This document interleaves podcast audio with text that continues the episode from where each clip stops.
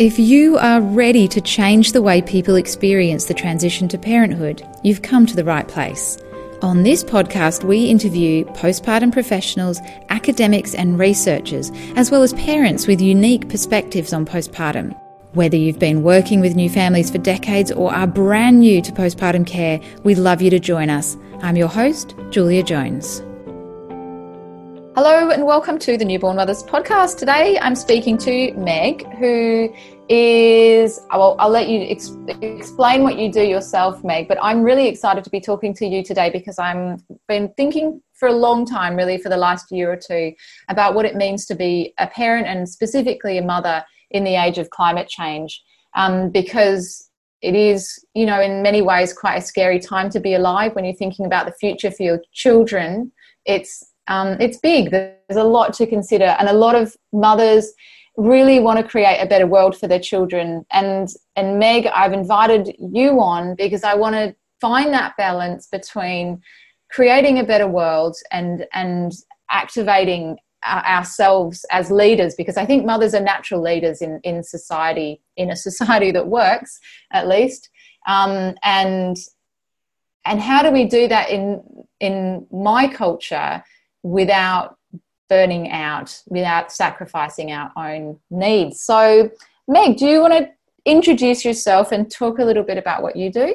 Yeah, sure. Thanks, Julie. I'm so happy to be having this conversation. It feels really important this week and all weeks, but um, yeah, just the timing feels really resonant. So thank you. Um, basically, I'm an educator, I'm a coach, I'm a yoga teacher, but I also come with fifteen years of experience and two master's degrees in social change and humanitarian aid and development work. And so my focus right now is I'm the founder of an online school called the School for Sacred Social Leaders. And it's really about activating everyday change makers um, to create social change from the inside out. And what I'm really passionate about teaching is that for so long we've been taught that social change is a is a natural um, extension of our actions, and I'm kind of here to to share that social change is the natural byproduct of our own empowerment. And so particularly my work with mothers centers on how do we use this energy and this identity shift that we find ourselves within, and that fierce mama energy and the strength and um, advocacy that comes through with that rebirth, um, in order to activate us into the, the social change leaders and see ourselves as the social change leaders we've always been.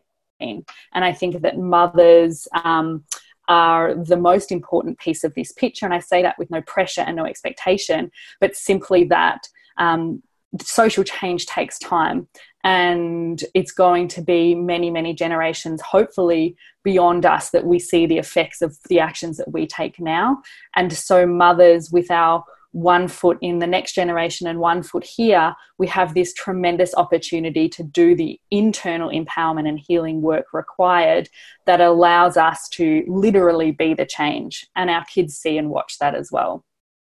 Yeah, I love that, Meg. That just gives me goosebumps. You know, one of the first things that comes to mind when you talk about that, there are many, but one of them is one of my other favourite podcasts for anyone listening at home. It's called Pretty for an Aboriginal, and it's by a couple of absolutely awesome, kick-ass Aboriginal women talking about what it means to be Aboriginal. And they interviewed, and I don't remember his name, unfortunately, but do go and listen to the podcast. They're all great. But they did interview someone who was a black ab- ad- activist from the U S, and he was talking about hope and how, because African Americans were slaves for four hundred years, there was actually many, many generations of people who were working hard um, as activists to abolish slavery, and they never saw the result of their work.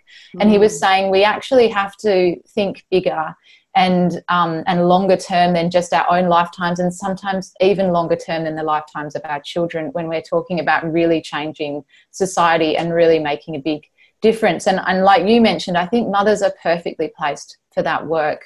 Um, and it is going to be a lot of work. I don't think anyone in the climate space would say that that this is going to be easy.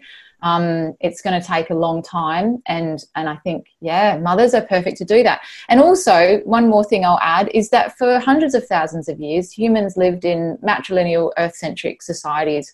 Um, so actually, I think reviving those ways of living where mothers are natural leaders in their own communities is probably going to be one of the keys um, to the social change that's required to create Um, more respect for the environment and, and more respect for social justice and all of those kind of things. I totally agree. I just couldn't agree more with, um, you know, the fact that I, I think what we have to understand is that right now where we sit in time is there is a massive shift in consciousness happening at the same time as a universal systemic breakdown happening. And so what we need to understand is that it's not all on our shoulders.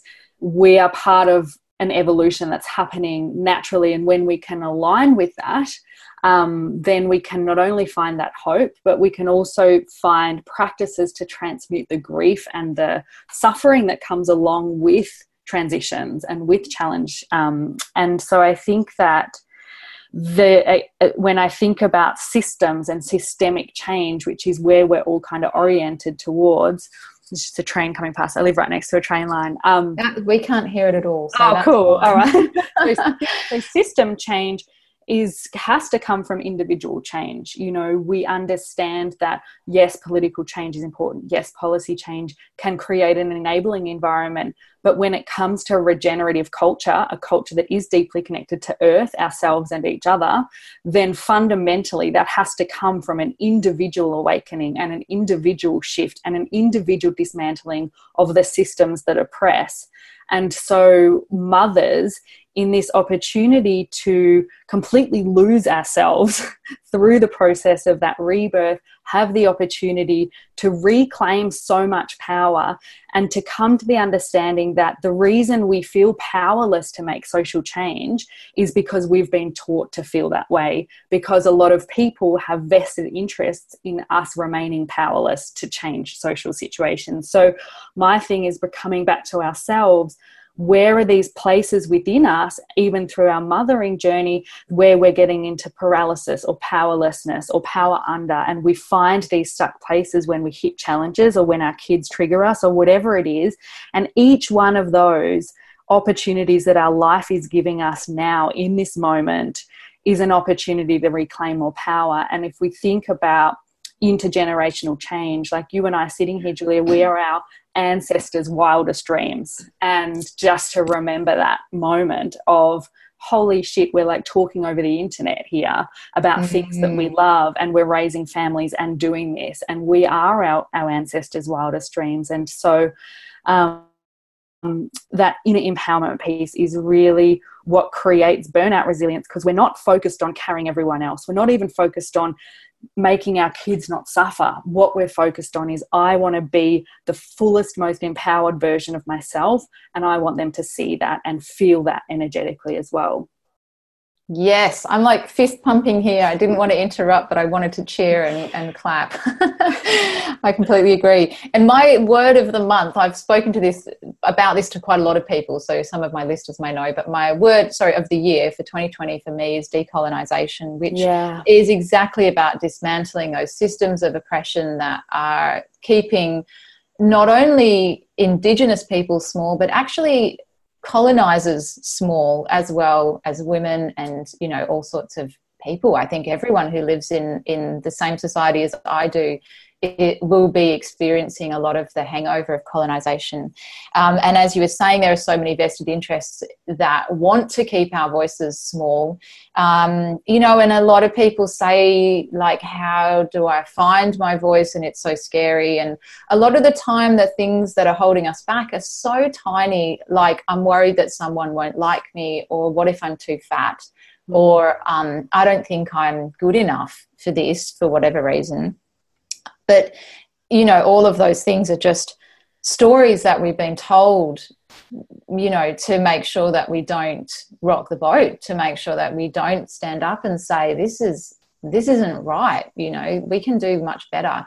Um, so, you know, whenever people are worried about that I, and ask me, like, how do I get out of bed every morning and keep doing this work that's just so, um, you know, it's scary for me to be in the spotlight. It's, you know, I'm not that kind of personality that loves being on stage or anything, but I feel like my voice is is a gift to future generations, and I'll get over all sorts of things like thinking that, um, you know, my hair's not right or something, just because I realize that those systems are there for a purpose, and that, that exactly the thing that makes me think that is exactly the system that we need to dismantle. So yes, decolonization, I think, is the same kind of concepts that you're talking about, that personal transformation that leads to the bigger social transformation. Oh, are you there? I am. It just dropped out just at the oh, last good. bit you were saying. Sorry. That's okay. I can hear you now. Um, so what do you think we can do? I guess there's two questions here. What do we, have you got any like actual practical tips? How can people step into this role and become activated as social leaders? And then I guess the second part of the question is without burning out, without mm-hmm. too much personal sacrifice. Yeah, well, I think the first um, way that I always start this process is to understand that as energetic beings, we are always causing an effect. So the very concept of we're not impactful, all we need to do is take a moment to bring our beautiful mindful awareness that we've all cultivated through this shifting consciousness to understand and to look for all the ways that we are causing an effect every single day, whether that's through us consciously choosing to parent our children through a different paradigm other than, than that which we were raised in, which was part of a colonised culture, whether that's how we're working within our household to reduce or minimise waste, whether it's through the conversation that we have with the person at the coffee shop who maybe doesn't feel connected, and so that for them is regenerative culture. And just to start looking for all the ways that we're already leading and that we're already showing up in support of the vision of the world that we want to see. And I think obviously having been enculturated or, or grown up in this system that always is looking for where we're lacking and broken and and need fixing and us doing more, having this embodied sense of I'm doing enough and this is enough, and actually consciously parenting my kid is actually a really big deal, and actually me doing that internal work and healing is a really, really big deal. We need to actually shift our perspective and our paradigm away from social change is volunteering for something or giving my money to something, or a way to every single day, in every single way, I am bringing the vision of the world that I want to see into fruition through the conversations, through my energy, and through my intention. And I think a really good example of that is last week I was feeling, you know, a bit uh, in one of those places of fear and lack of clarity, and like I was not in my faith of this is meaningful and important, because particularly as mothers what we're doing is not valued and it doesn't feel meaningful and important. And I went in to breastfeed my youngest um, at daycare because she's just started, and I was giving her that transition time. And as I'm sitting there, and it's this beautiful time of the day in the centre, I've got I, I'm got them in a cooperative centre, and I'm on the board, and it's a community there. You know, we are a community and we're supporting these, growing these kids up. And um, I was sitting there, and, and it's that quiet time, and all the kids were going into bed, and the fan was on and the music was playing, and I'm looking down at this pristine person that, that I've birthed. And one of the educators came in to me and she said, and she sat next to me, and I've known her because she's had my other child, and, and she's just, it all came spilling out about her fears and her experiences and her trauma, and um, and I just held space for her and listened to her and honoured her. And I came away from that discussion just being like, how arrogant am I to think that this is not meaningful? You know, that that having the space to hold someone else's grief or pain, or like having that moment of common humanity, that that is not the most meaningful, most pristine, most amazing, most present thing that we can do every single day. And how arrogant to assume that I know better than this thing that's moving through me, wanting to be expressed in every single way, in my parenting, in my work, in my relationships, in my community. And it's just like this process of getting out of our own way and understanding that we are powerful and we are impactful. And I think that really starts with, on a cognitive level, paying attention to where we are being impactful and having that faith that the intention will carry with it the signal of that world that we want to see. You look at all the best leaders in history, Gandhi, like they all held that vision even when their three D reality looked totally different.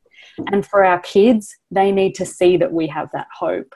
They need to see us being the embodiment and holding that vision so clearly, even when the three D reality looks scary A F, if that makes sense. Are you listening to this awesome interview with a postpartum professional and thinking that this might be your calling in life too? Do you believe postpartum care could be a respected, valued and well-paid profession, but feel frustrated and don't know where to start? Newborn Mothers Collective is online, worldwide postpartum training and professional development with over a thousand students from forty different countries around the world. We value human rights, scientific evidence, and diversity, and we'd love you to join us at newborn mothers dot com. Yeah, no, I love that. It really, it's exactly what you were talking about before with regenerative culture. And I also think it really feels to me like what got us here is not what's going to get us there. And being competitive and independent and combative and, you know, all of these things that we've been doing so far, that's what got us here. So to get us there to that big change, it is going to have to be love and connection and listening and trust. And, you know, it's it's going to be a different world that our children grow up in. And ultimately what makes us human is exactly those small daily interactions. And that's what makes life worth living as well. So you've kind of actually answered both questions by looking for those small moments. Um, it protects us from burnout a bit too, doesn't it? By creating that kind of regenerative culture. Totally. Like that we are not in it all. We're not, we're not all alone. We're not islands. You know, capitalism loves to talk to us as islands and talk to us as in our fear. And it's a really radical thing. I loved those words you said around trust and compassion and kindness and present, you know, these things, these qualities of a regenerative world. Actually, one of the most profound things we can do as women doing the decolonizing work is to change the way that we're relating to and talking to self, knowing that our kids, are, uh, their nervous systems are going to uh, register or, cl- you know, um, mm. clock that. And so when we talk about what I find creates the most burnout in social change spaces is that there's a disconnect between, there's a lack of congruence between who we're being with ourselves and the image that we're projecting outward.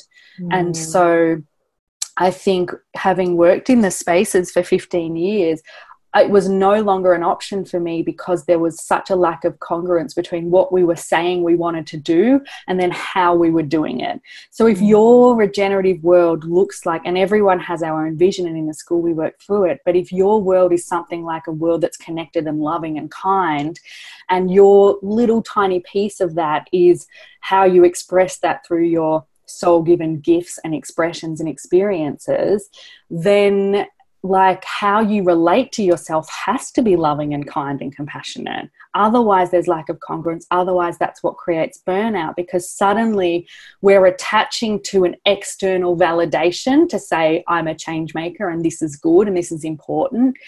But to change systems that are predicated on us not being enough, we have to do the radical thing of finding within ourselves a sense of enoughness and amplifying and expanding that as much as possible. Yeah, exactly. I totally agree. And, you know, that inner voice, we would never talk to our children. We would never talk to our, our friends in the way that we speak to ourselves.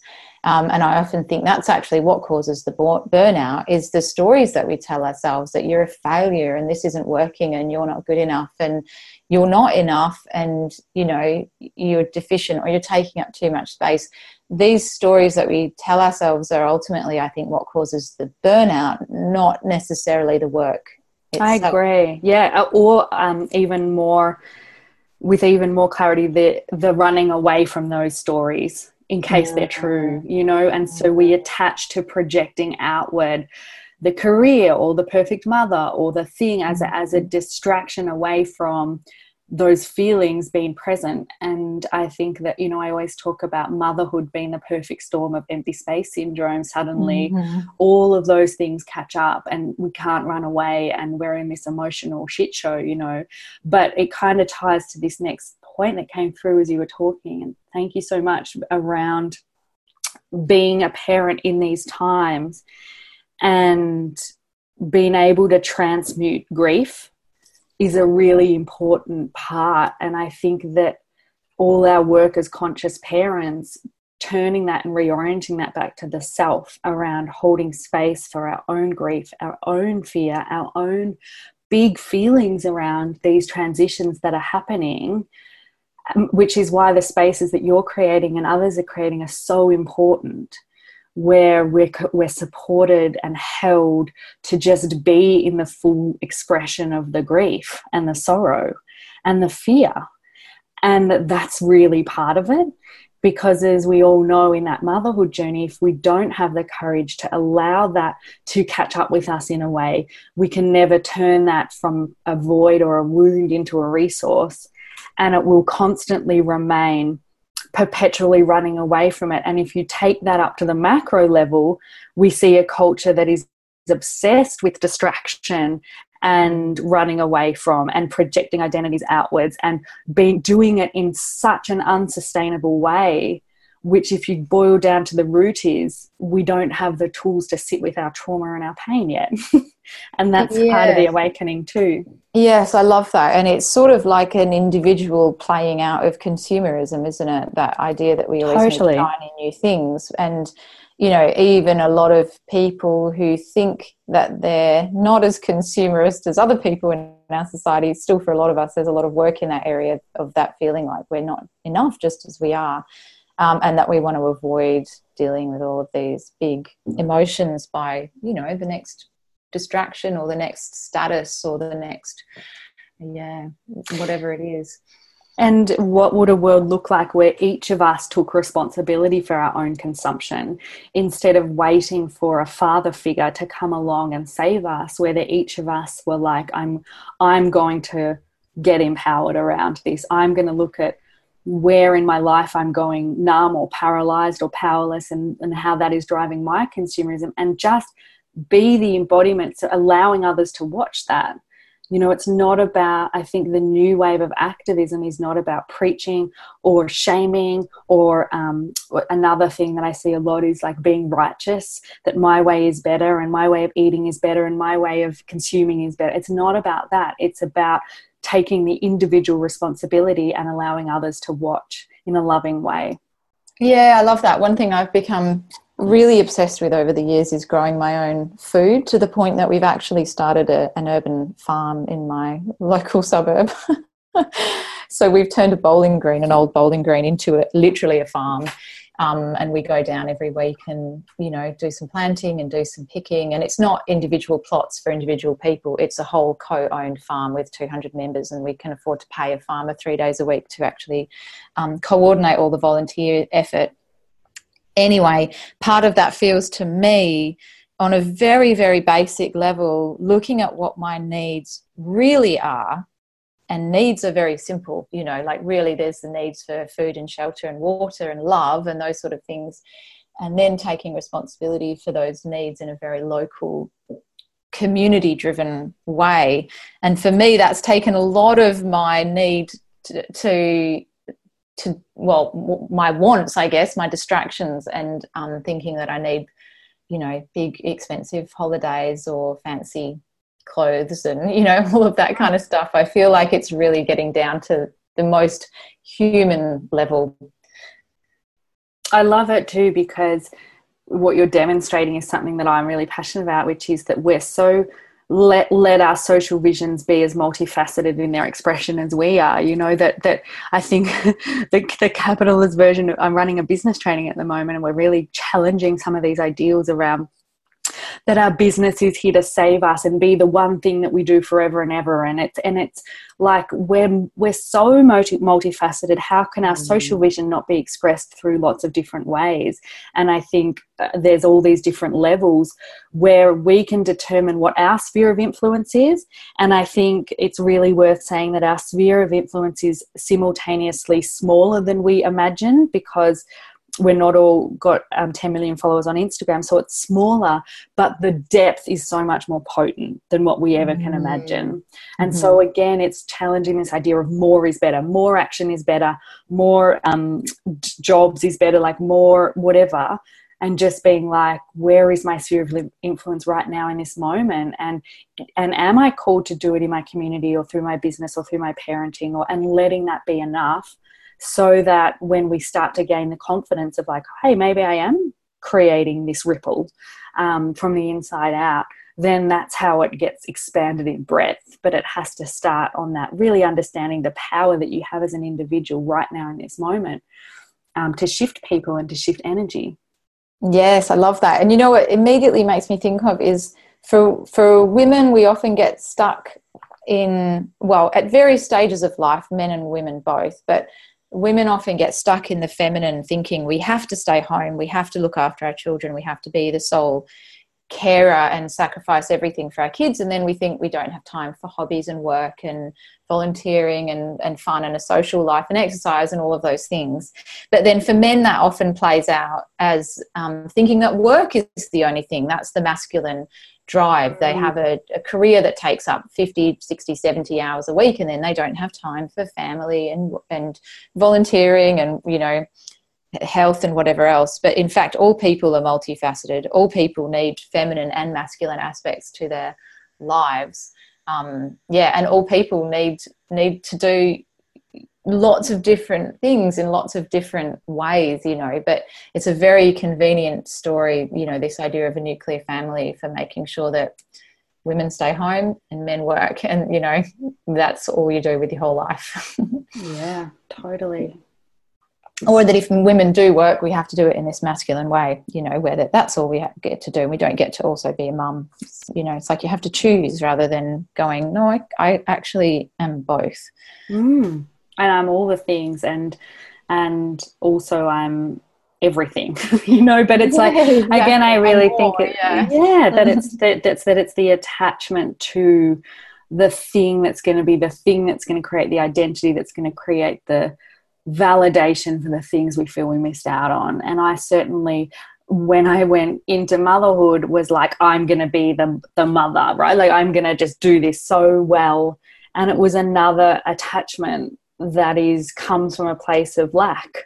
And mm. so when I really, and it's been a really big process this year of letting go of needing anything to save me from outside myself, um, you can enjoy the things and not second guess yourself, or not have to be the best, or not have to, you know. And I think there's a really big part of this that's to say that I think as socially conscious mums, with kids going growing up in a in a climate insecure environment, that we think we're honouring them and honouring our ancestors by staying in fear and not allowing ourselves to expand into pleasure. And for me, it's worthwhile reminding myself from time to time that if I'm not here to wonder um, in awe at the sunrise and to smell the roses literally, and to dig my feet deep into the earth, and to laugh with my kids, and to experience life in its fullest, most vivid expression, then what the hell would I like be fighting for? You know, yeah, that, what's that the there's point of yeah. saving an earth that you're not even enjoying and experiencing. and I and I think that we're kind of perpetuating our our disastrous future by focusing on what we've lost and what's not here. Mm. And again, it's coming back to, well, what is here? How is she supporting me? How am I guided? How am I resourced? How am I connected? And realizing that, again, in this moment, we have everything we need, and that um, focusing on that and amplifying that is going to bring more of that on an energetic level. I think so, and allow you to take the risks and things that are, that are required to actually reach the top of the mountain. You need a certain level of um, security, and, you know, everyone's got different levels of privilege, but but for people who do actually have enough, you know, enough food and a house over their, a roof over their heads and clean water, you know, if you actually have those basic needs met and you can enjoy the sunrise and you, you know, you have freedom to, to find peace and joy in your life, when you really focus on those things, that's almost like fuel that can um, help you get to the next level without even actually trying, because like you're saying, you're not doing it out of fear anymore. You're doing it out of, out of energy, I guess, you know, mm-hmm. just that, that feeling that you've got everything that you need, that you are enough, and then that propels you actually naturally to the next level. Yeah, and, and, and those resources being available all the time. And I think if we've grown up in a scarcity fueled environment, the challenge as mothers is always going to be that we're going to tend toward martyrdom, because it feels safer to be in insufficiency and resourcelessness than it does in re- being resourced. And so mm. having the courage to really be resourced and to feel the full, like the fullest level of resourcing that's available to us right now, just from the earth, um, that that's really profound. Yes, it's like Marianne Williams says, it's not our light, it's our darkness that scares us the most.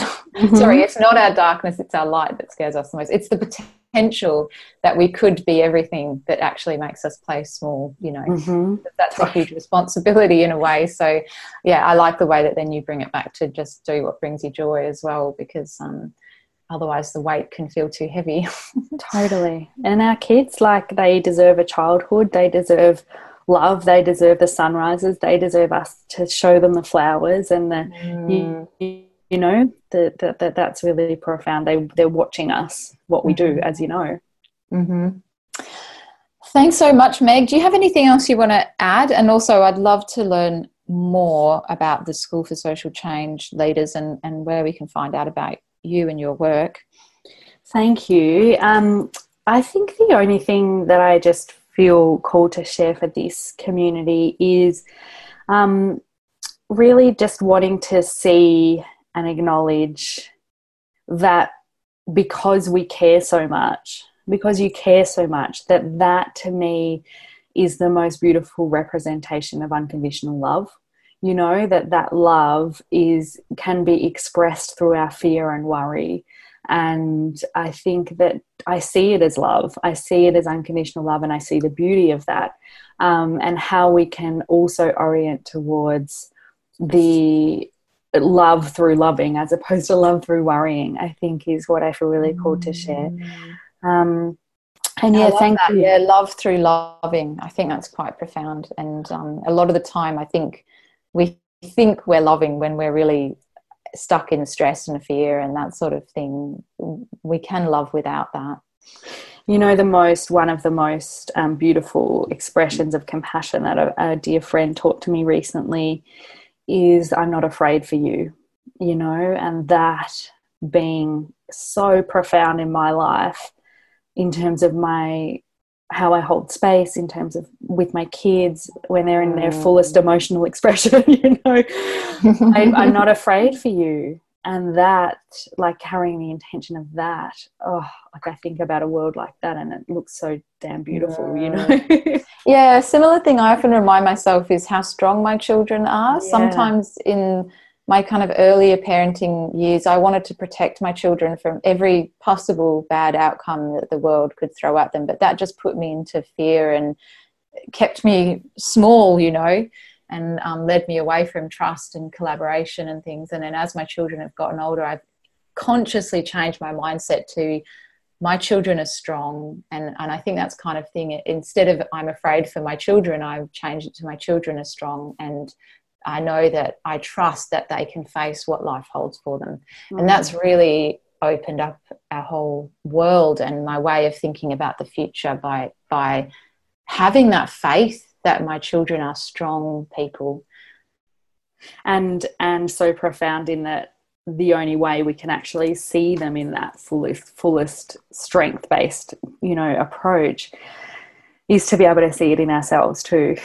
And, yes. and in the yes. humanity. And to, exactly, and to not find my identity in being their sole protector and provider. You know, I think sometimes we get uh, like you were saying, we get we get too stuck in one identity, don't we? That our, my children need me, they need me for everything.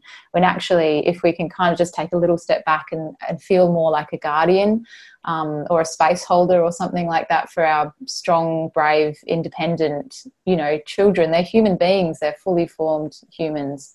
Um, you know, and so I see myself in quite a different role now because my identity isn't tied up with them needing me all the time. Mm. I really love that. I'm going to take that as my wisdom for the day. Oh, and all your pearls. We're definitely going to have to do this again, Meg. That was a really great chat. And for people who enjoyed it, uh, where can they find you? We'll put some links up in the show notes. Thank you. Well. Yeah, so my um, I'm most... mostly hang out on Instagram, so it's at Meg J Berryman, and the School um, for Sacred Social Leaders. The next couple of months our focus is on um, beyond burnout, so it's really providing a framework to build back better after burnout, not only for ourselves but for the planet, because my personal philosophy is that burnout offers us a portal into individual and collective healing, just like motherhood does. Mm-hmm. And so um, there's going to be events in Victoria and Queensland, and then an online program as well, and there's lots of different courses in the school around business and um, self-empowerment and parenting. And so, yeah, you can find all of that at meg berryman dot com. Fantastic. Thank you so much, Meg. Thanks, Julia. I loved it. Yes, me too. See you next time. Bye. Yeah. Here at Newborn Mothers, we believe that every family has the right to high-quality postpartum care. If you want to join us, learn more at newborn mothers dot com. And if you like this podcast, we'd really love you to leave us a five-star review and subscribe wherever you listen to podcasts.